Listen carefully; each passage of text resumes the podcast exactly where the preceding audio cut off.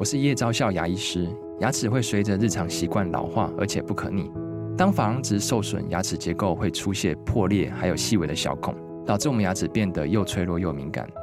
这边我真心推荐贝欧尼修复牙膏，内含 BioHAP 成分，搭配正确的刷牙习惯，经科学实证，可在两周有效让牙齿再矿化，修复受损珐琅质的细微小孔。相关资讯及购买通路，请参考资讯栏连结。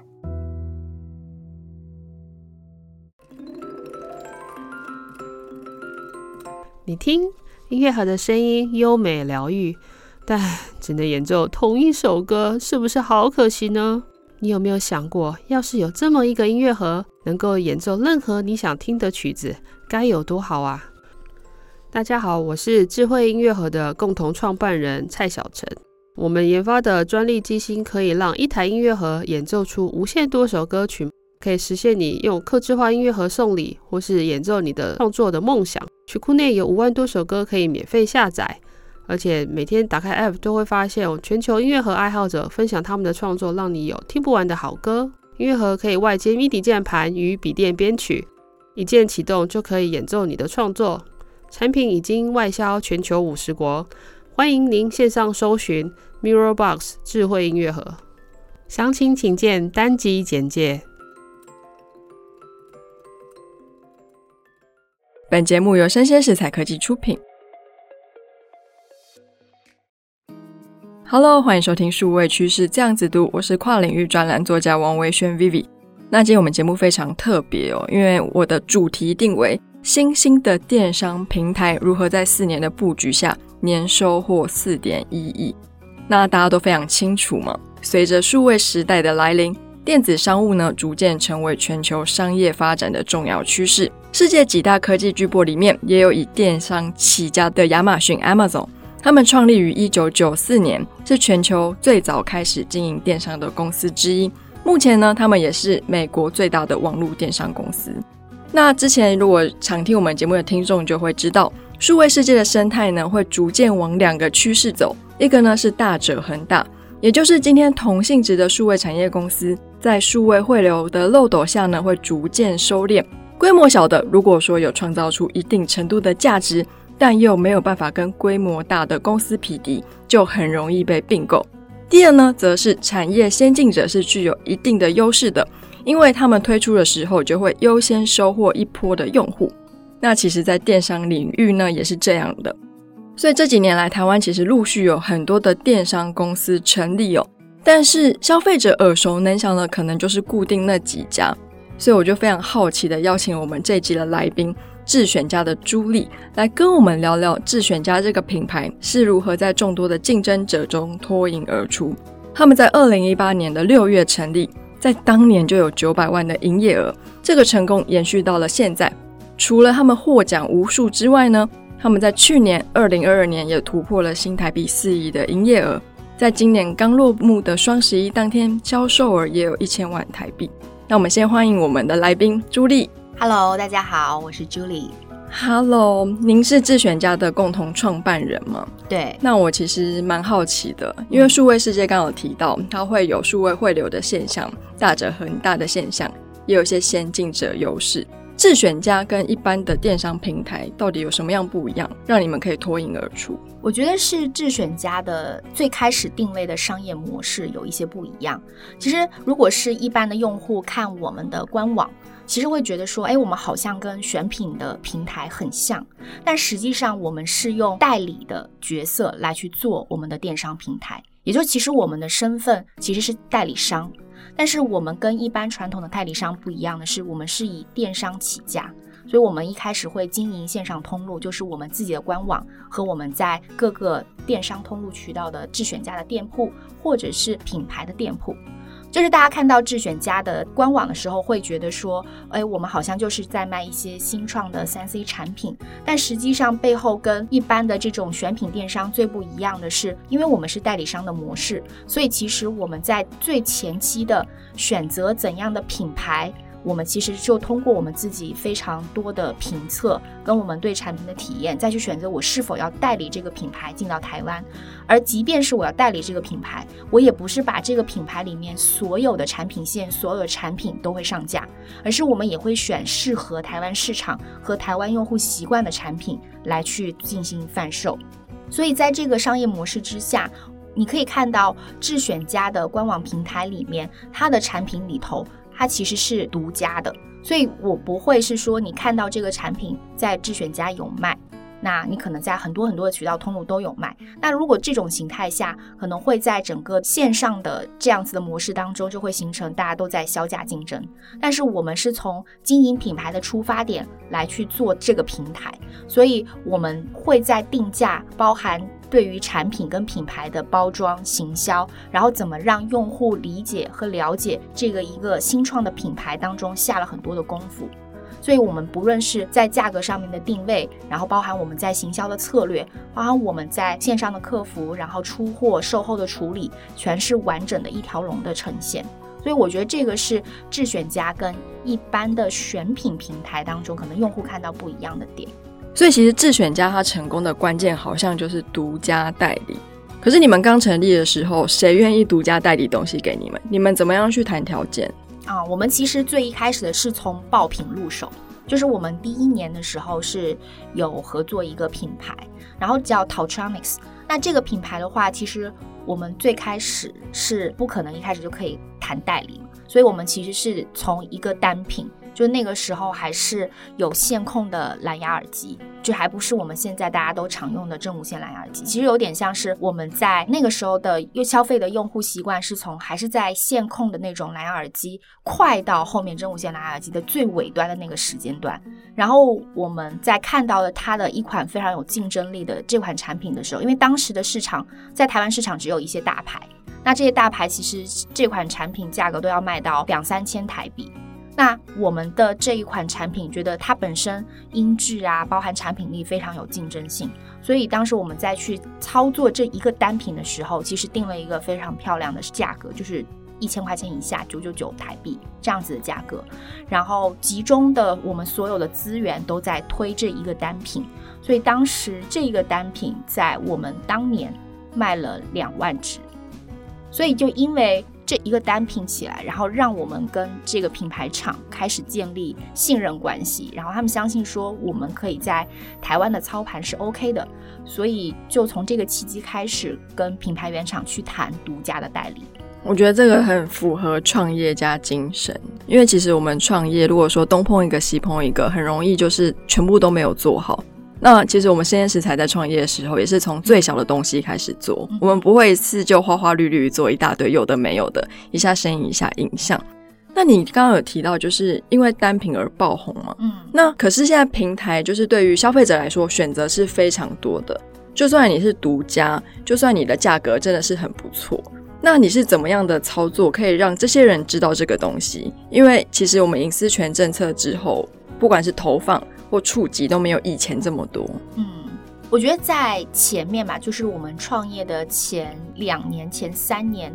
我觉得如果从宏观的市场上面来看，是因为我们正好踩到了一个消费增长的一个趋势，就是那个时候大家是从有线的蓝牙耳机要换成真无线蓝牙耳机，就是没有线的。那在这个市场趋势下，我们其实正好引进了几个非常新创的品牌。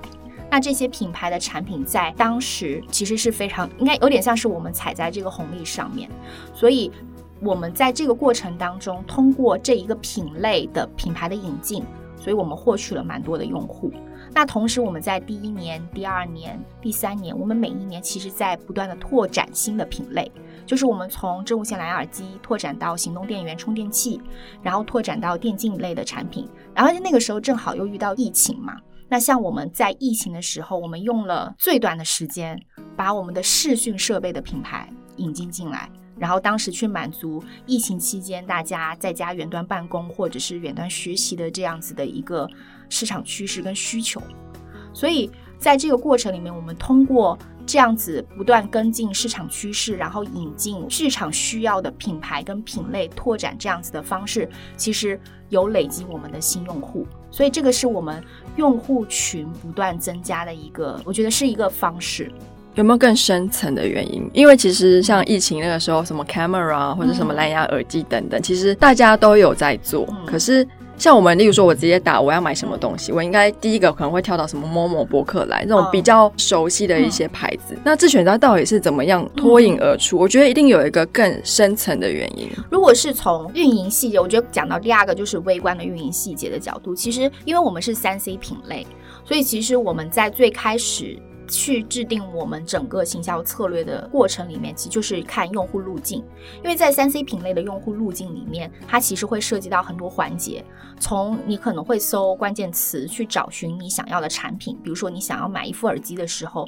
你会搜可能耳机推荐或者是一些评测内容。那我们在可能用户的所有路径里面，就会布局我们所有的内容资讯，包含开箱评测的内容，包含一些可能相关的专业的知识文章内容，包。我们找的 KOL 去拍摄的开箱影片，或者是 KOC 的一些部落格的一些文章的发布，然后甚至你会去可能平台或比价网，然后去再去看说哦，这个不同的平台里面它的价格是怎样。所以，我们既从前面的 SEO 内容布局里面，让我们的内容尽量的出现在用户的每一个搜寻路径当中。那同时呢，就是这个就会结合广告，会打到它。然后就是有点像之前有讲的整个行销漏斗，那我们在行销漏斗每一层都会布局我们想要的内容，那最后就是到我们的渠道，那因为我们渠道也铺的广，就是我无论是你在智选家的官网，还是在你熟悉的各种电商的渠道里面，其实你都可以买到我们的产品。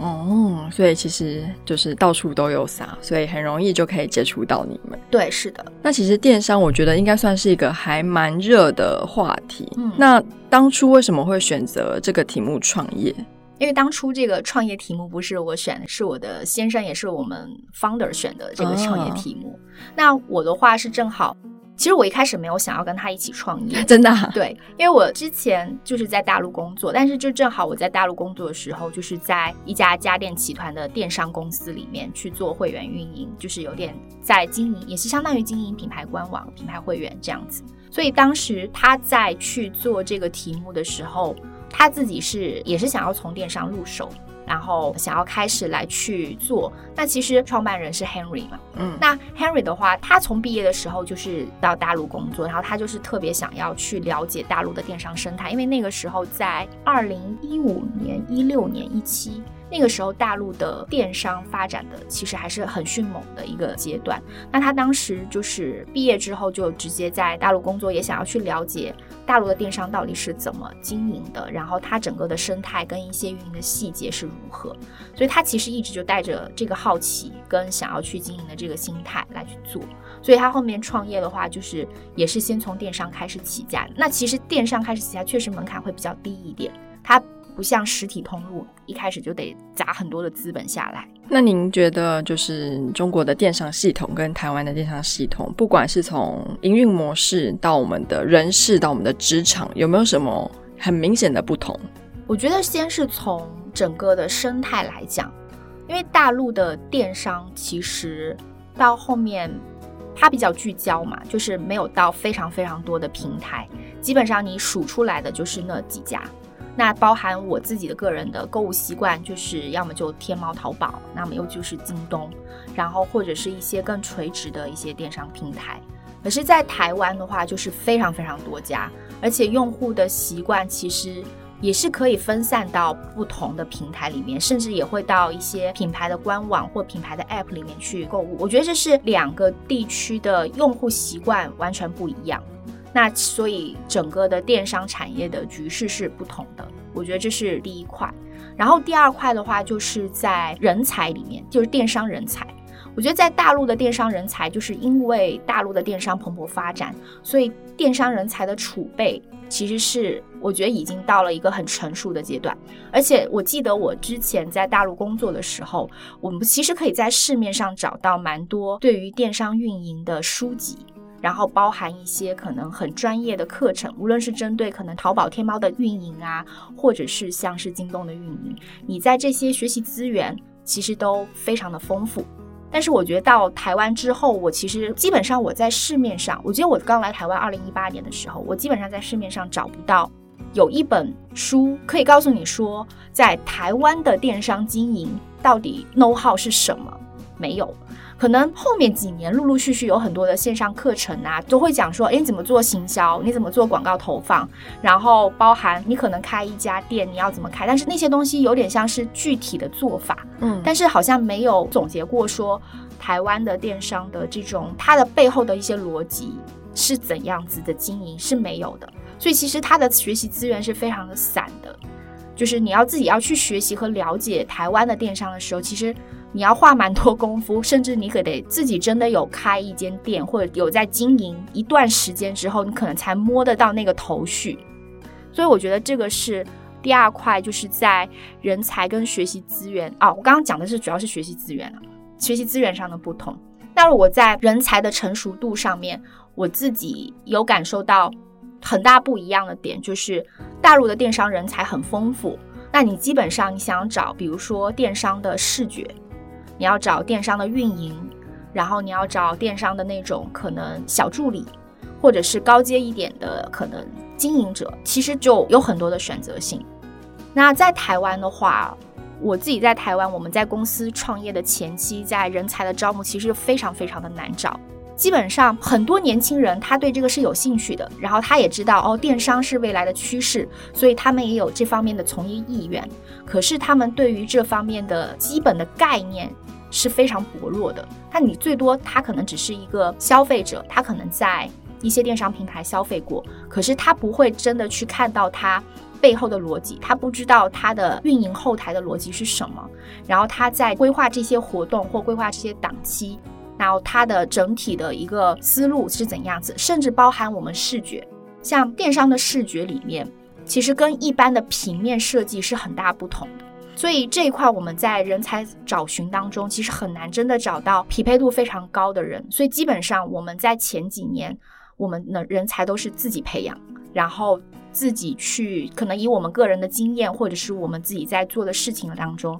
去不断的累积跟调教。然后可能我把一些可能我了解到的，或者是我对于在大陆电商的一些经验，再去用到我们公司里面，然后用这样的方式去拉通可能不同岗位的伙伴，来去知道哦，原来电商的这些经营的细节是这样堆叠起来的。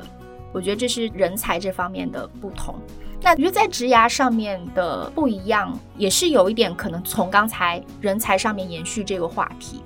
就是我觉得在大陆啊，电商的从业人才里面，大家对于电商这个行业的认知是非常明确跟清晰的，所以大家知道这个行业的人他可能需要怎样的特质，他的行业属性，比如说工作属性是什么，比如说他们确实常常要零点电商档期会要到零点啊换档啊，当然在大陆其实不需要人工啊，其实蛮多系统就可以支撑，但是其实你还是要盯着数据，然后你要盯着你的用户，然后包含客服啊。你像基本上天猫的客服有蛮多都已经做到零点、十二点到或者是一点，其实都会有客服来回复你。那在台湾的话，这样子其实是真的比较少，就是台湾的年轻人可能一开始对于电商这个形态的认知没有到那么的明确跟了解，所以到后面我觉得慢慢是这几年之后。然后大家才知道哦，原来电商这个行业是真的需要比较晚，因为这是真的要做的比较晚。他的工作时间跟一般其他的那种工作时间是有点不同的，因为他其实也要跟品牌厂商或者是跟平台 PM 的沟通里面，其实都会你的下班时间是常常是需要再去讨论一些工作的事项，然后包含可能要提交一些需求啊，然后大家说，哎，这个价格你要不要改？或者是哎，我的这个活动要快上线了，你可能就是要盯着这个活动的进度跟它的成效是如何，然后去看数据。嗯，所以其实听起来，中国的职场从我们的商业模式到我们对于一个产业的认知，到有人才的培训，其实都有蛮大的不同。嗯，然后因为我听朱莉说，你好像就深感到这个不同跟这个冲击之后，有做一档 podcast 节目来讲这件事情。对对对，我最近有做了一档节目，然后名字叫《你不知道的中国职场》，朱莉的第一手观察，然后就是想要从这个角度入手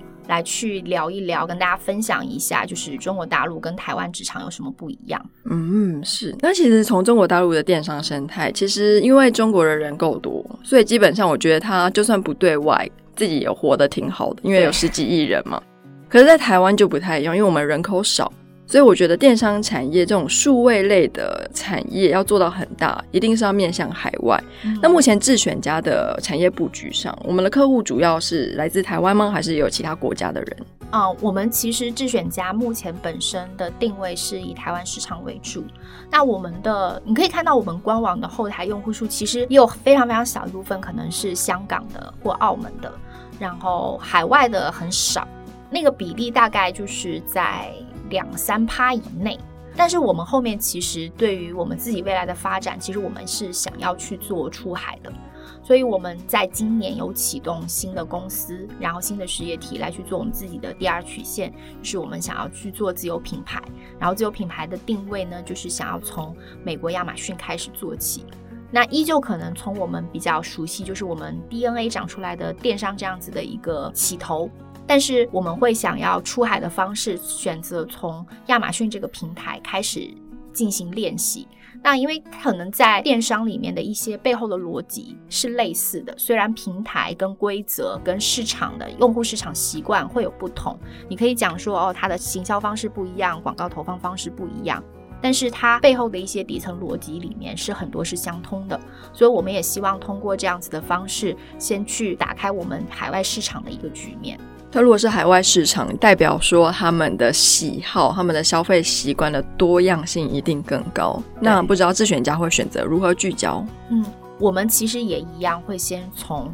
趋势品类开始入手。那我们会从趋势品类里面去选择我们比较好的供应链来去把产品做好。然后我们的想法也是跟我们可能最开始比较类似，我们会先从单一品类跟单一品牌开始进行，然后也是想要用爆品的一个方向来去先做美国的亚马逊。那这一个方法论可能一方面是我们之前尝试过，觉得也许是行之有效的。那另外一个确实也是方便我们资源集中。因为我们不可能一下子就做非常非常多不一样的品类跟不同的产品就一起推出来。没错，因为其实要开产线什么的成本是挺高的。对，那你觉得你的成功的模式是容易被模仿的吗？我觉得可以被模仿的东西呢，不一定是叫成功模式。因为就有点像是大家看很多大企业或者是很多公司的商业模式，你是看得懂的。嗯嗯，如果你去仔细的去剖析，其实你也可能知道它的路径是怎么样，但是还是没有办法做到跟它一模一样，或者是做到一样的规模或者是结果。我觉得很重要的原因就是那些看不到的东西。那我会认为，在智选家当中，也许没有被看到的东西，就是我们自己的内部的运营体系和我们自己的一些文化构建跟人才的一个重视，跟我们自己去形成的一个内部的护城河。我觉得这个东西就是，即便我跟大家讲说我们做了些什么，但是好像你就是原班照抄，也不一定能够做成一模一样。我觉得就是刚刚提到的，就是先进者优势，因为大家今天第一个想到可能会想到智选家，那你用同样的方式打，他应该是打不过你那个天罗地网的那个布局嘛，对不对？那再来是我们还蛮好奇的是，爆品是你觉得它已经在市场很火了，你才去做它，还是你去定义一个爆品之后让它变成爆品？我觉得有点像是我们自己，我觉得更偏向于后者。就是我们要自己先去定义，因为很火的东西啊，我举例好了，像墨子科技 （Mostech） 那个行动电源，你说行动电源这个品类在台湾大家都非常熟悉，对。那你说这个品类就是 Mostech，它就是一个爆品，因为它其实就单个 SKU，就是一个 SKU，然后只是有不一样的颜色，那它其实做的销量就非常的高，而且知名度啊、声量啊，然后包含我周围的朋友，其实很多人都在用。那所以你就可以称之为它是一个爆品，可是它又不是做了一个非常非常创新的东西，因为它就是一个行动电源，这就是大家每个人平常必须会用的一件事情。当然，你可以说它的爆发也许是因为啊、疫情后啊大家可能出国游啊有这样子的需求，也许有大环境这样子的一个推力或者是助力。可是你不能否认说，好像不是一个蓝海的品类里面，你还是可以做出一个爆品出来。所以看我，所以我才更偏向于是你怎么去定义它。如果你有在一个品类当中，你有看到整个市场和用户的需求，然后你你还是能够有能力的去定义出一款你觉得它可以真正，应该说可以定义出一款爆品出来，你可以通过你的产品力、行销力，然后一起把它打造出来。所以其实总结来说，它其实最后的是一个数位时代的品牌力，嗯，因为它在这个品牌的效应之下，打造出定义这个爆品，让这个爆品有意义之后，让这个光再照回到品牌本身，嗯。但是因为数位时代，我一直觉得数位产品的品牌观是没有传统市场这么高。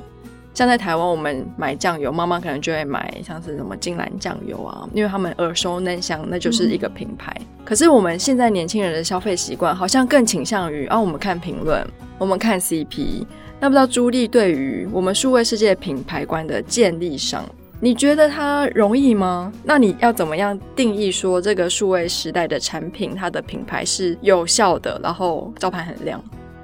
我觉得在数位时代的品牌观其实蛮难去定义的，因为有一个很大不一样的点是，因为数位时代它是跟科技技术有非常强的关联性，而在我们现代的话，技术的更新迭代会非常非常的快，所以当技术迭代很快的时候，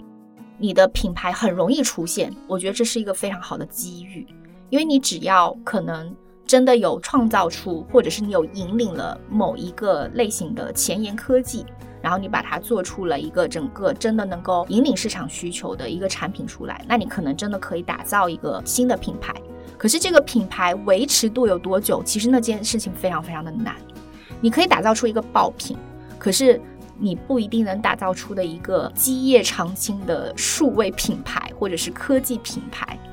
那。这件事情它难就难在说，你在短时间内抓到一个趋势，然后抓到一个技术，然后把它做出来，是相对来说可能是可以的，它有那个可能性。但是你能不能每一次、每一个阶段，然后随着这个整个趋势你都能抓到，这个是难的。而且像是这种科技类产品品牌，它只要一出来，很容易会受到模仿，然后受到模仿之后，你的竞争对手。就会非常非常的多，然后大家都会在你的基础上做得更优化、更迭代啊、更更新啊。可是你的迭代速度如果没办法快于别人的话，那有可能大家的就是用户跟消费者的注意力就很快移动到别的地方。所以你要去抢大家的关注度这件事情，我觉得在数位科技这个领域里面是一件蛮难的事。那智选家其实从跟朱莉的交流，跟我认识他大概一年的时间，我一直感觉到他的品牌就跟他这个人一样，虽然他是 co-founder，就是好像会立定一个目标之后，就一定要在什么时间要达成，那个企图感非常的强。那智选家的下一个里程碑，你觉得会是什么？智选家的下一个里程碑，我觉得是在我们自己的。我觉得分两块吧，我觉得是我们自己一块是对内的里程碑。我觉得对内的里程碑就是我们怎么样用更有效的人力，或者是把我们这个团队打造得更精实，然后我们的系统，我们自己内部的运营系统，然后做到的更顺畅，然后把整个基础打牢，然后去创造更高的效益。就是，即便我现在可能我们现在公司六十个人，那我们可能今年假设如果创造近五亿的营收，可是如果我未来我同样用六十个人，可是我可以创造十亿的营收，我觉得这就是不一样的里程碑。那我觉得这个就是我们自己对内当中，我们其实想要不断去挑战和想要去达成的一件事。那如果是对外来讲的话，我们希望智选家的里程碑，下一个里程碑就是所有的用户。在想到可能新创的三 C 品牌或新创的三 C 产品，他第一时间就会想要在智选家去找寻，然后这就是我们想要提供给用户的价值。嗯，今天这样听下来，其实我也是收获蛮多的。想说下一个创业题目，要不然我也去做电商品牌好了。不过成功是很难被复制的了，而且是数位时代的产品，它迭代更新其实都蛮快。那其实我们的科技也是日新月异的。那感谢各位听众们的收听。如果说你对自选家感兴趣，或者是呢对朱莉的 Podcast 节目《你不知道的中国职场》朱莉的第一手观察节目感兴趣的话呢，我们的链接都会在这一集的单集简介。那欢迎大家可以去点击了解更多。谢谢朱莉，谢谢。